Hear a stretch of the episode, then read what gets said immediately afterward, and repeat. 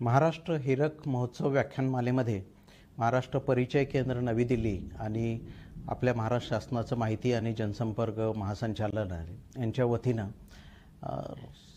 आपल्या राज्याची स्थापना झाल्यानंतर वेगवेगळ्या विषयांच्या संबंधात फार महत्त्वाची अशी व्याख्यानमाला होत आहे. आज मी आपल्यासमोर ज्याच्याबद्दल हितकूच करणार आहे तो पण विषय हा महाराष्ट्राच्या दृष्टीने अतिशय मोलाचा आहे आणि तो आहे महाराष्ट्रातील जमिनीचे कायदे. या कायद्याच्या संदर्भात जर बोलायचं गेलं तर एकोणीसशे साठपासून आत्तापर्यंत झालेले बदल हे फार कमी कालावधीमध्ये सांगता येणं खरंच अवघड आहे.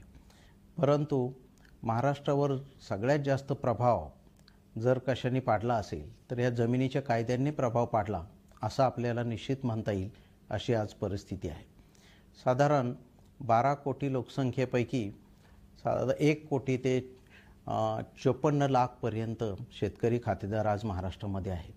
आणि त्यांच्या जीवनावर महाराष्ट्राच्या राज्यनिर्मितीनंतर काय काय परिणाम झाला याचा जेव्हा आपण आढावा घेतो तेव्हा शेकडो कायदे आपल्या नजरेसमोर येत आहेत. खरं तर स्वातंत्र्याच्या अगोदरसुद्धा जमीनविषयक काही महत्त्वाचे केंद्रीय कायदे अस्तित्वात होते. उदाहरणार्थ मालमत्ता हस्तांतरण कायदा अठराशे ब्याऐंशी साली झाला आणि जमिनीच्या संपादनाचा कायदासुद्धा एकोणीसशे शतकाच्या सुरुवातीलाच अस्तित्वात होता. याचा अर्थ असा की ब्रिटिशांनी अशा जमिनी संपादित करणारा कायदा हा एकोणीसशेव्या शतकाच्या सुरुवातीलाच करून ठेवला होता. आणि त्याचा परिणाम म्हणून भारतामध्ये रेल्वे आणि रस्त्यांचं जाळं निर्माण व्हायला सुरुवात झाली होती. महाराष्ट्र राज्याची स्थापना होण्यापूर्वी आणखी दोन तीन महत्त्वाच्या गोष्टी आपल्या जमिनीच्या कायद्याच्या संदर्भात झाल्या. आणि त्या म्हणजे आपल्याला वारसा म्हणून मिळालेली वतनदारी व्यवस्था महाराष्ट्रामध्ये तीन चारशे वर्ष अस्तित्वात होती. वेगवेगळ्या प्रकारची वतनं किंवा इनामं हे अस्तित्वात होती. तर वतन म्हणजे काय? तर एखादं काम करण्यासाठी बक्षीस म्हणून राजाने दिलेली जमीन. आणि मग आपल्या सगळ्या वाचकांना प्रेक्षकांना हे पण माहिती असेल की अशा प्रकारची तीनशेपेक्षा जास्त वतनं महाराष्ट्रामध्ये अस्तित्वात होती. मग कनिष्ठ गाव नोकर वतन पोलीस पाटील इनाम कन नंतर कुलकर्णी वतन देशपांडे वतन अशा प्रकारची असंख्य नावं असलेली अनेक वतनं अस्तित्वात होती. याचा मुख्य उद्देश हाच होता की एखाद्या व्यक्तीने जर गावाला किंवा राजाला सेवा दिली तर त्याच्या बदल्यात त्याला पगार न मिळता हे वतन दिलं जायचं. आणि ही वतनदारीची जी परंपरा आहे ती तीनशे वर्षानंतर आपण एकोणीसशे पन्नासच्या आसपास खंडित केली. एकोणीसशे पन्नास एकावन्न बावन्न ह्या तीन वर्षामध्ये बहुतेक इनामं नष्ट करण्यात आली. आणि त्याचा परिणाम म्हणून आज आपल्याला महाराष्ट्रामध्ये जे दिसतं ते देवस्थान इनाम वगळता सर्व प्रकारची वतनं आता अस्तित्वात नाही आहेत. मला सांगायला अतिशय आनंद होतो की छत्रपती शिवाजी महाराजांनी निर्माण केलेली रयतवारी व्यवस्था जी ब्रिटिशांच्या काळात मनरोने अजून जास्त त्याला प्रगतिशील असं आणि औपचारिक स्वरूप दिलं ही रयतवारी व्यवस्था हे महाराष्ट्राच्या जमीनदारीचं मोठं वैशिष्ट्य राहिलं. आणि याच कारणामुळे जमिनीचे कायदे तयार करतानासुद्धा या रयतवारी व्यवस्थेचा थेट अभ्यास करण्यात आला त्याचा परिणाम वेगवेगळ्या कायद्यांवर झाला आणि तो आपल्या सगळ्यांच्या जगण्यावर झाला. आपल्या भारताची जर परंपरा विचारात घेतली तर जेव्हापासून राजा अस्तित्वात आला त्या राजांच्या काळापासून एक षष्टांश एवढा जमिनीचा महसूल होता. म्हणजे काय? जर सहा पोती ज्वारी उत्पादित झाली तर त्यापैकी एक पोतं राजाला मिळायचं आणि हे कराच्या स्वरूपात मिळायचं. त्याला आपण जमीन महसूल असं म्हणतो. तर ही एक षष्टांश वृत्ती म्हणजे राजा. अशा प्रकारचं त्यामुळे एक वाक्प्रचारच आपल्याकडे दृढ झाला होता. तर ही एक षष्टांश एवढा असलेली जमीन महसुलाची पावती ही पहिल्यांदा औरंगजेबाच्या काळामध्ये जेव्हा चौथाई बसवली तेव्हा एक चतुर्थांश झाली. म्हणजे काय? तर जमिनीचा टॅक्स हा पंचवीस टक्के झाला आणि अनेक लोकांना जमिनी करणं अवघड झालं. याच काळामध्ये ज्यावेळी चौथाई बसवण्यात आली अनेक लोकांनी जमीन कसायचं बंद करून टाकलं. याच नंतर पुढच्या दीडशे वर्षामध्ये जमिनीचा महसूल भरता आला नाही म्हणून अनेक लोकांना जमिनी सोडून द्याव्या लागल्या. आणि मग बघता बघता एक जमीनदारीची पण पद्धत अस्तित्वात आली की ज्याच्यामध्ये कसणारा माणूस वेगळा होता आणि जमीन मालक वेगळा होता. अशा जमिनींच्या बाबतीत जे जमिनीचा महसूल गोळा करणारे लोक आहेत मग तो पाटील आहे कुलकर्णी आहे या यांच्यामार्फत ह्या राजापर्यंत टॅक्स जायचा आणि म्हणून ही वतनदारी पण मधली व्यवस्था निर्माण झाली. ह्या सर्व मधल्या मध्यस्थांना काढून टाकायचं एक महत्त्वाचं पाऊल आपल्या राज्याने आणि आपल्या देशाने सुद्धा एकोणीसशे पन्नास एकावन्न बावन्न साली केलं. परंतु ही प्रक्रिया प्रत्यक्ष जमिनीवर यायला जवळजवळ सहा सात वर्ष आठ वर्ष लागली. महाराष्ट्राच्या राज्याची स्थापना झाल्यानंतरसुद्धा ही प्रक्रिया अखंडपणे चालू होती. जमीन च्या कायद्याचा विचार करताना आणखी एका महत्त्वाचा कायद्याचा नेहमी अभ्यास आपल्याला करावा लागेल आणि तो आहे कुळ कायदा हा कुळ कायदा एकोणीसशे एकोणचाळीस साली पहिल्यांदा आला. त्यानंतर त्यामध्ये काही सुधारणा करून एकोणीसशे अठ्ठेचाळीस साली आला. आणि त्याच्यापैकी एक महत्त्वाची सुधारणा एकोणीसशे छप्पन्नच्या आसपास झाली. आणि त्यामध्ये एक महत्त्वाची तरतूद आली की जो माणूस दुसऱ्या माणसाची जमीन कायदेशीररित्या कसतो आणि त्याला खंड देतो असा कुळ हा जमिनीचा मालक आहे असं कायद्याने जाहीर करण्यात आलं. आणि ती तारीख होती एक चार एकोणीसशे सत्तावन्न. याला कृषक दिन असं म्हणलेलं आहे. तर या कृषक दिनाच्यामुळे महाराष्ट्रामध्ये आमूलाग्र बदल झाला. अनेक जागीरदार वतनदारांना आपल्या जमिनी कुळांच्या हातात देऊन अक्षरशः शहरामध्ये निघून जावं लागलं. महाराष्ट्राच्या ग्रामीण जीवनावर सगळ्यात जास्त प्रभाव जर कोणत्या कायद्याने गेल्या साठ वर्षात टाकला असेल तर त्यामध्ये कुळ कायद्याचा समावेश होतो. कुळ कायद्यामध्ये आणखी दोन तीन महत्त्वाच्या तरतुदी आल्या की कुळाला आणि मालकाला अठ्ठेचाळीस एकरपर्यंत जमीन ठेवता येईल. एखाद्या जमिनीचा कुळ हा जर एकदम पन्नास एकर जमीन कसत असेल तरी त्याच्या मालकीची फक्त सिलिंग मर्यादेपर्यंत म्हणजे अठ्ठेचाळीस एकर जमीन त्याच्या मालकीची होईल. तिसरी महत्त्वाची तरतूद आली आणि ती सगळी कुळांच्या बाजूने झुकलेली होती. ती म्हणजे कसणाऱ्या व्यक्तीला त्याचा अधिकार देताना समजा जमीन मालक विधवा असेल अज्ञान असेल तर तो व्यक्ती सज्ञान होईपर्यंत किंवा विधवा असेल तर त्याच्या मृत्यूपर्यंत हा कृषक दिनांक पुढे ढकलला पण तो रद्द केला नाही. आणि त्याचा परिणाम म्हणून कुळांना जमिनीचे हक्क मिळत गेले. ही प्रक्रिया अक्षरशः एकोणीसशे साठ सालापासून एकोणीसशे पंच्याहत्तरपर्यंत चालू होती. आजही कुळ कायद्याची असंख्य प्रकरणं महाराष्ट्रामध्ये आता उच्च न्यायालय किंवा सर्वोच्च न्यायालयामध्ये वेगवेगळ्या स्वरूपात चालू आहे. परंतु या सगळ्याचा अर्थ एवढाच आहे की जमीन महसुलाच्या बाबतीत आणि जमिनीच्या बाबतीत विचार करताना कसेल त्याची जमीन याचं तत्त्व घेऊन आलेला कुळ कायदा हा महाराष्ट्राच्या जमिनींच्या धारणेच्या बद्दल परिणाम करणारा सगळ्यात मोठा घटक ठरला.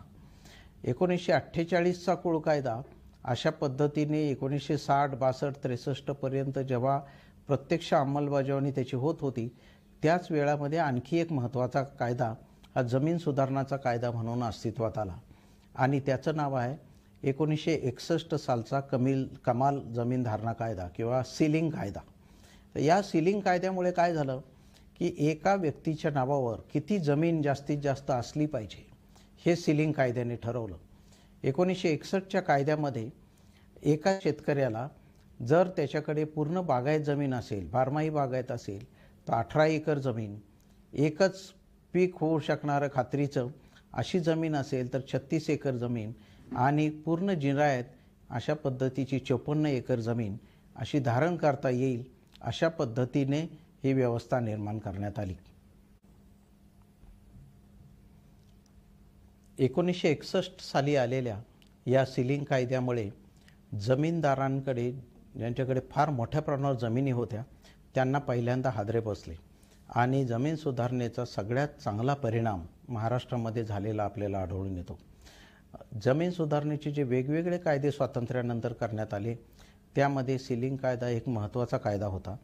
परंतु त्याचा परिणामसुद्धा सगळ्या राज्यांमध्ये सारखा झाला नाही. महाराष्ट्रासारख्या राज्यामध्ये किंवा तामिळनाडूमध्ये किंवा कर्नाटकमध्ये याची चांगली अंमलबजावणी झाली. आणि त्याचा परिणाम म्हणून गैरहजर असणारे जमीन मालक यांची जमीन ही कसणाऱ्याच्या हातामध्ये गेली आणि ते एका ठराविक मर्यादेच्या पलीकडे जाऊन त्यांना आता जमीन धारण करता येत नाही अशी पण परिस्थिती निर्माण झाली. त्याचा परिणाम अल अल्टिमेटली असा झाला की बऱ्याच वेळा ज्या ज्या जमीन मालकांकडे हजार एकर दीड हजार एकर पाच हजार एकर एवढी जमीन होती ही जमीन कमी कमी व्हायला मदत झाली.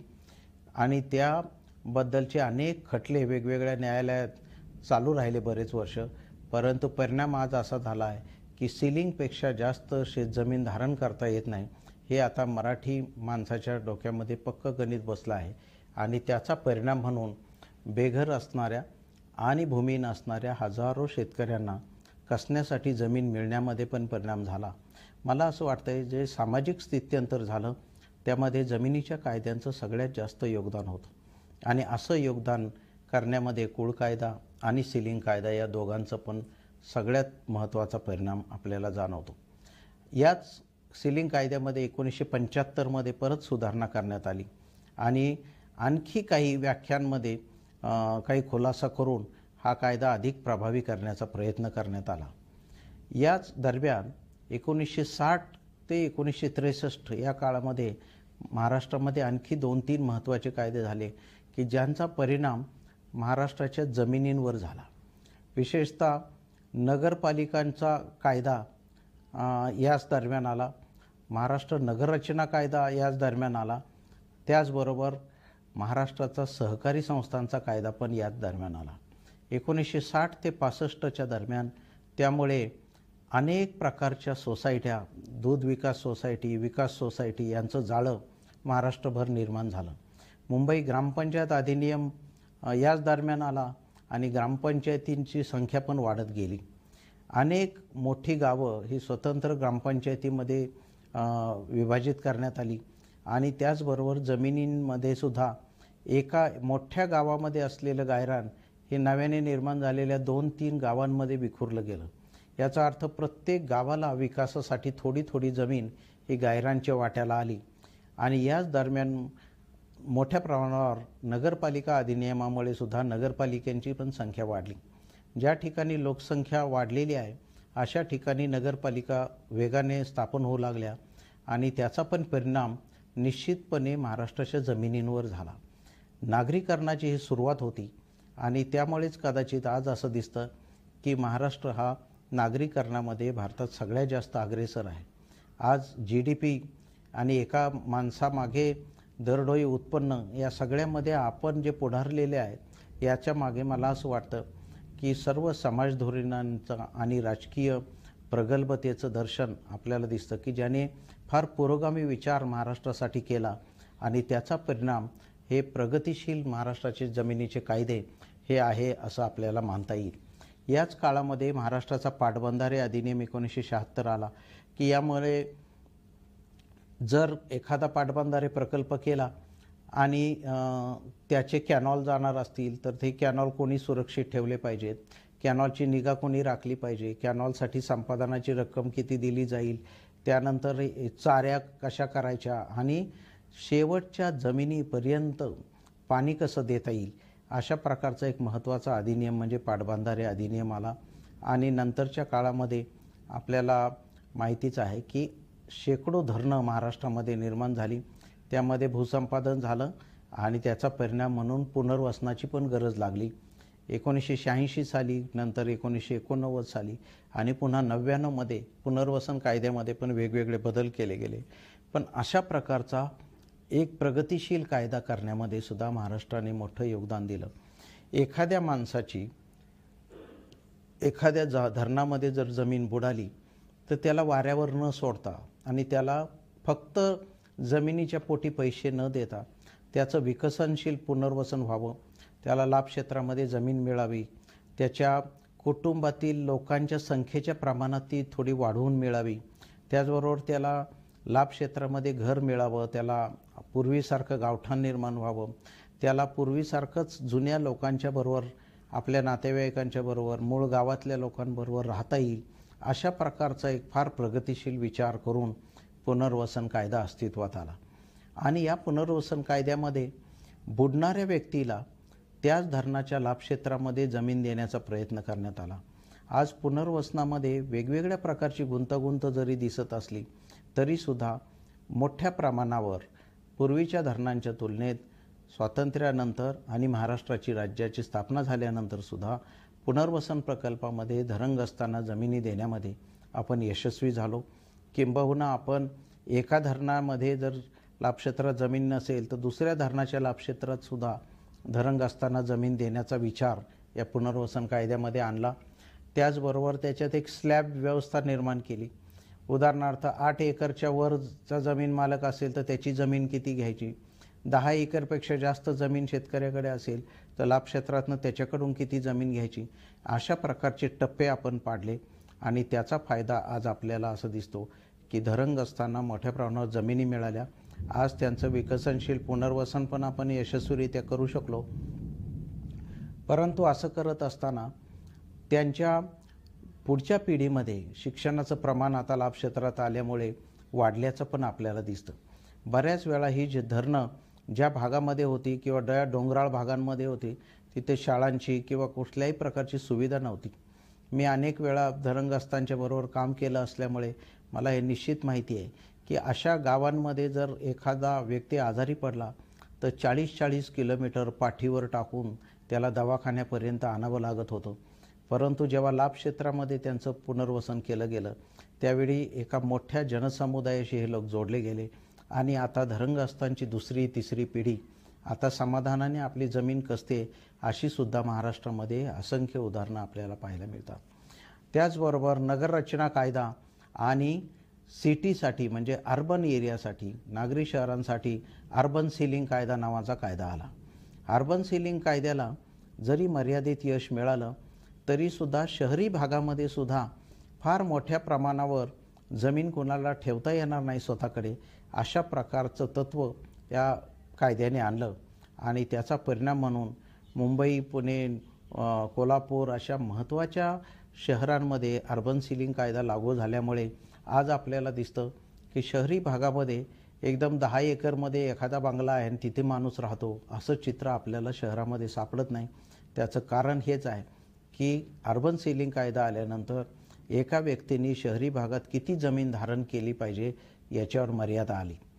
त्यानंतरच्या काळामध्ये मार्केट कमिटी कायदा अस्तित्वात आला खाजगी वनांचा कायदा आला मार्केट कमिटीची स्थापनासुद्धा प्रत्येक भागामध्ये वेगवेगळी व्हायला सुमारे वीस वर्षाचा कालावधी गेला. परंतु एक औपचारिक अशी मार्केटिंग व्यवस्था महाराष्ट्रामध्ये निर्माण झाली. की जिने शेतकऱ्यांच्यामध्ये आमूलाग्र बदल करण्याचा प्रयत्न केला त्यांच्या मालाचं संरक्षण त्याचं योग्य ते वजन त्याला मिळणारी रक्कम या सगळ्याचं संरक्षण करण्यामध्ये मार्केट कमिटीचा कायदा सुरुवातीच्या काही वर्षांमध्ये अतिशय परिणामकारक झाला. आज रोजी मार्केट कमिटी कायद्यामध्ये पण मोठ्या प्रमाणावर बदल आता सुचवले जात आहेत. काळाबरोबर खाजगी वने कायदा नावाचा एक कायदा एकोणीसशे पंच्याहत्तरच्या आसपास आणला गेला.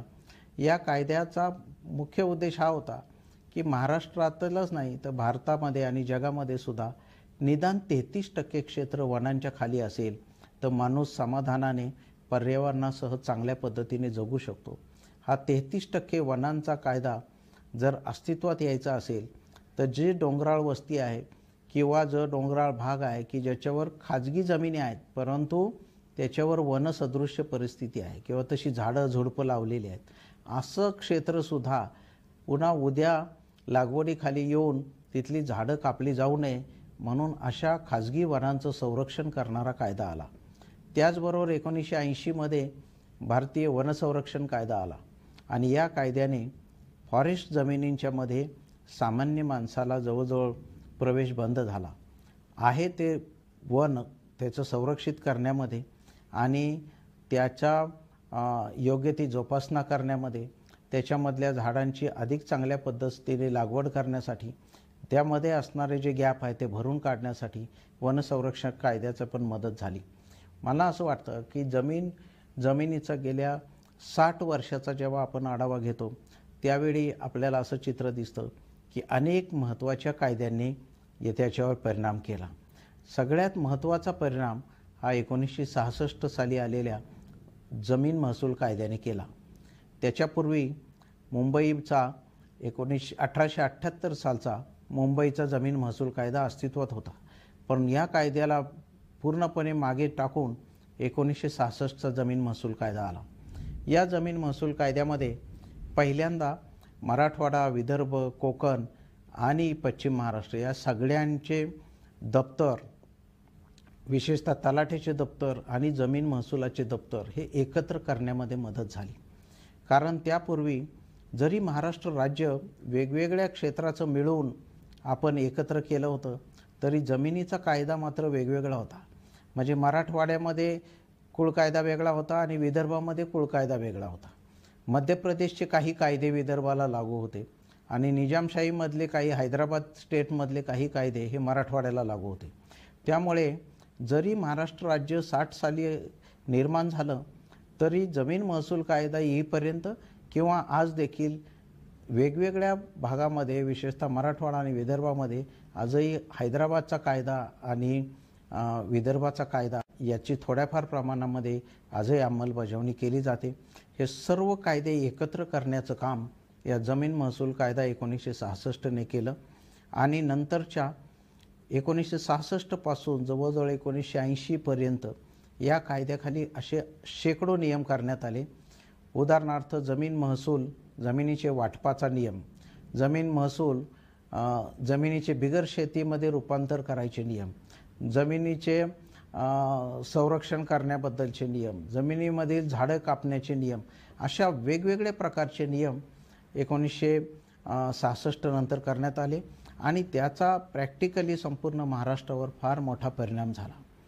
विशेषतः जे गाव दप्तर अँडरसन नावाच्या ब्रिटिश अधिकाऱ्यांनी तयार केलं होतं त्याचं सुधारित स्वरूप हे आपल्याला जमीन महसूल कायद्यामध्ये आलेलं आपल्याला पाहायला मिळालं. एकोणीसशे सहासष्टच्या कायद्यानंतर एकोणीसशे एकाहत्तर साली आपल्याला याबद्दलचे नियम झालेले पाहायला मिळतात.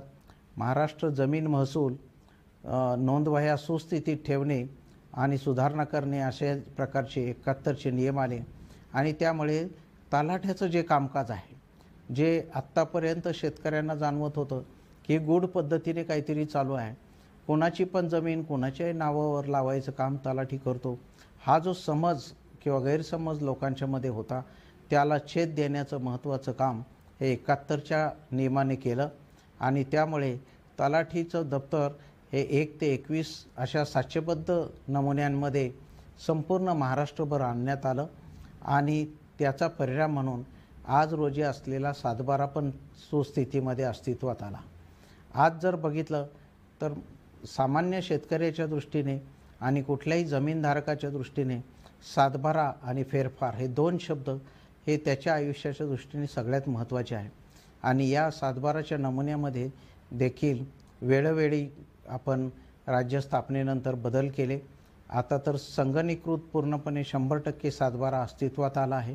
आज महाराष्ट्रामध्ये अठ्ठ्याण्णव टक्केपेक्षा जास्त सातबारा संगणीकृत झाला आहे. आता घर बसल्या माणसांना आपल्या कुठल्याही गावातल्या जमिनीचा सातबारा आणि आठ पाहायला मिळतो. मला असं वाटतं की महाराष्ट्र राज्याची स्थापना झाल्यानंतर जमिनीच्या सुधारणाच्या बाबतीमध्ये आपण प्रचंड अशी प्रगती केली. अर्थात याचा याचा अर्थ असा नाही की आपली प्रगती थांबली आहे. जमिनींच्या कायद्याच्या बाबतीतसुद्धा आपल्याला अजून फार मोठी मजल गाठावी लागेल. कदाचित लोकांच्या अपेक्षा आणि आपल्याचे सध्याचे कायदे याच्यामध्ये आजही तफावत आहे असं सापडेल. उदाहरणार्थ आपण उंचच्या उंच इमारती उभ्या राहिल्या पण त्याचं आपण जमिनीचं रेकॉर्ड अजून तयार केलं नाही. म्हणजे एखादी व्यक्ती समजा आज दहाव्या मजल्यावर राहत असेल तर त्याचं जमिनीचं रेकॉर्ड आज अस्तित्वात नाही. सिटी सर्वेच्या बाबतीमध्ये आपल्याला असं रेकॉर्ड व्हर्टिकल प्रॉपर्टी म्हणून तयार करायचं काम आता चालू आहे. त्याबरोबर मालकी हक्काची गॅरंटी देणारं मालकी हक्क विधेयक ते पण येऊ घातलं आहे. म्हणजे कुठल्याही व्यक्तीला बिनधास्तपणे न फसता दुसऱ्याची जमीन घेता येईल का? या प्रश्नाचं उत्तर असणारं हा एक मालकी हक्काचं गॅरंटी देणारा कायदा येत्या काळामध्ये होणं ही एक मोठी अपेक्षा जनतेची आहे. याच काळामध्ये वेगवेगळ्या प्रकारचे नव्या गोष्टी महाराष्ट्रामध्ये अस्तित्वात आला ज्याचा नागरीकरणाची आणि शहराकरणा शहरीकरणाशी संबंध होता. आणि म्हणून नगररचना कायदा जरी सहासष्ट साली झाला तरी त्याचा खरा परिणाम हा सत्तर ऐंशी आणि नव्वदच्या दशकामध्ये झालेला आपल्याला दिसतो.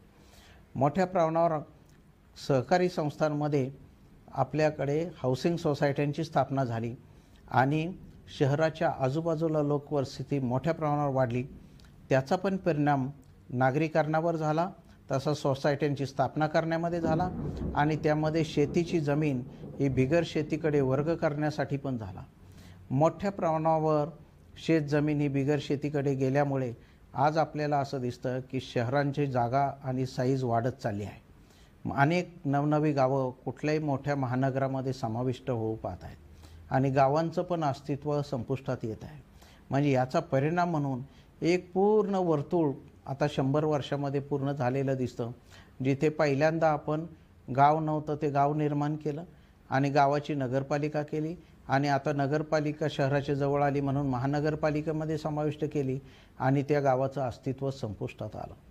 जमीनविषयक कायद्यांचा अशा पद्धतीने जेव्हा आपण मागोवा घेतो त्यावेळी तीन चार महत्त्वाचे पैलू आपल्या डोळ्यासमोर येतात. ते म्हणजे संपूर्ण भारतामध्ये साडेतीन कोटीपेक्षा जास्त खटले आज चालू आहे.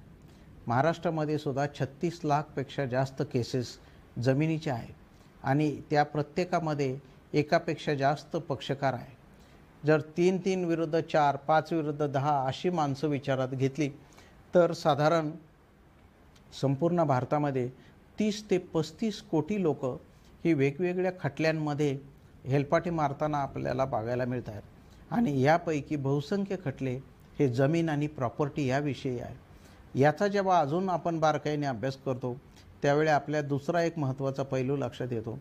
तो म्हणजे लोकांमधलं एकमेकांमधला विश्वास कमी झाल्यामुळे लोकांचा शब्द देण्याची वृत्ती कमी झाल्यामुळे शब्द दिलेला पाळ न पाळण्याच्या वृत्तीमुळे आणि गुंतागुंतीचे व्यवहार केल्यामुळे जमिनीचे बाजार मोठ्या प्रमाणावर वाढल्यामुळे जमिनीचे खटले मोठ्या प्रमाणावर वाढत आहे आणि ह्या खटल्यांच्यामुळे मोठ्या प्रमाणावर पैसे हे शेतजमीन मालकांचे खटल्यांवर खर्च होताना आपल्याला बघायला मिळत आहे तिसरा महत्त्वाचा पैलू जो लक्षात येतो आहे की या सगळ्यांच्या मागे एक प्रकारची वृत्ती लोकांची लपलेली आहे. ती आहे सामाजिक वृत्ती किंवा एकमेकाच्या ज्या मूलभूत भावना आहेत की द्वेष मत्सर ईर्षा आणि जमिनीच्या वाढत्या बाजार भावाबरोबर आणखी काहीतरी मिळवण्याची अपेक्षा.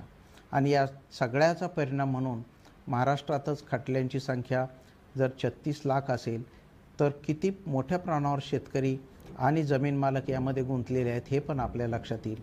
या सगळ्याचा प्रभाव जमीनच्या महसूलच्या आणि जमिनीच्या दोन्ही प्रकारच्या कायद्यांवर झाल्याशिवाय राहिला नाही. उदाहरणार्थ सातबाराच्या नमुन्यामध्ये आपण जमीन कसणाऱ्याचे नाव हा रकानाच आता काढून टाकला. याचं कारण असं आहे की जमीन मालक वेगळा आणि कसणारा वेगळा अशा प्रकारे भांडण तयार करायची वृत्ती मोठ्या प्रमाणावर वाढत गेली. आणि त्यामुळे खटल्यांचं प्रमाण वाढत गेलं. त्यामुळे अशा महत्त्वाच्या जमीन महसुलाच्या मुद्द्यांमध्ये सातत्याने बदल होत आहे. संगणीकृत सातबारा आल्यानंतर अशा प्रकारे झालेले बदल आता त्याच्यामध्ये लोकांना खाडाखोड करता येणार नाही. पूर्वी पेन्सिलने नोंदी झाल्या. माझ्या सातबारामध्ये एकोणीसशे चाळीस साली कोणीतरी आकडा नव्याने लिहिला आणि त्याच्यामुळे माझ्या आजोबाची जमीन गेली असे म्हणायचे आता सोय राहिली नाही.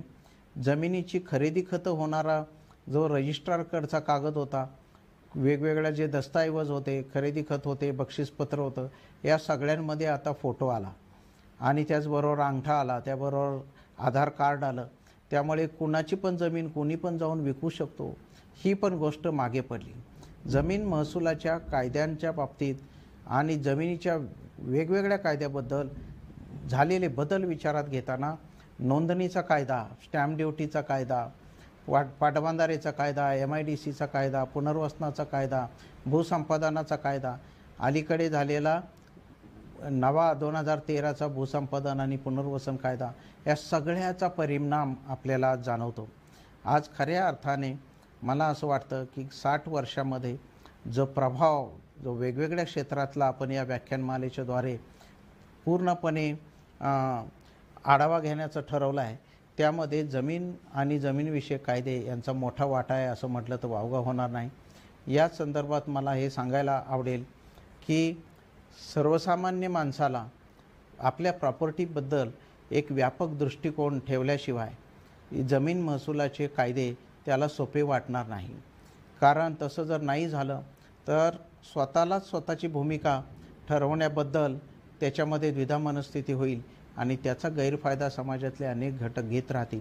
त्यामुळे जमिनीचा वारसा असो जमिनीचं वाटप असो जमीन एकमेकाला हस्तांतरित करायची असो महिलांना त्यांचे हक्क देण्याचा प्रश्न असो बहिणींना त्याच्या जमिनीमध्ये वाटणी द्यायची असो की स्वतःच्या मुलीला तिचं वाटप करायचं असो या सगळ्याच्या बाबत मला वाटते सर्वसामान्य जनतेलाच एक व्यापक आणि निरपेक्ष भूमिका घ्यावी लागेल. किंबहुना गेल्या साठ वर्षातल्या वेगवेगळ्या कायद्यांचा मतितार्थ हाच आहे की लोकांच्यामध्ये पुरोगामी तत्त्व यावं. लोकांनी पण या कायद्याच्या सुधारणेकडे आणि त्याच्या भूमिकेकडे लक्ष द्यावं आणि आपल्यामध्ये सुद्धा योग्य तो बदल घडवून आणावा. परंतु असं होताना प्रत्यक्षामध्ये आपल्याला दिसत नाही आणि त्या अर्थाने मला असं वाटतं कायदेविषयक साक्षरता हा एक महत्त्वाच्या पैलूला आता आपण सर्वांनी त्याच्यावर लक्ष केंद्रित केलं आहे.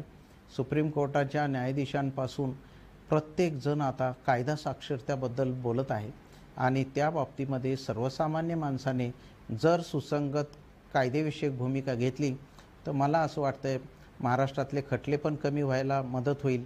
आणि जेव्हा आपण महाराष्ट्राचा हिरक महोत्सव साजरा करत आहोत त्यावेळी या आपल्या सुधारणा झालेल्या सर्वात प्रगतिशील आणि महान राज्य असलेल्या महाराष्ट्रामध्ये अशा प्रकारची काहीतरी प्रगतिशील पाऊल जर आपण उचलू शकलो तर खटले कमी होतील विसंवाद कमी होतील. आणि एक चांगलं राज्य निर्माण करण्यामध्ये आपल्या सगळ्यांचं सहकार्य जर मिळालं तर मला असं वाटतं एक रामराज्य स्थापन करण्याचं देखील आपल्या सगळ्यांना आनंद मिळेल.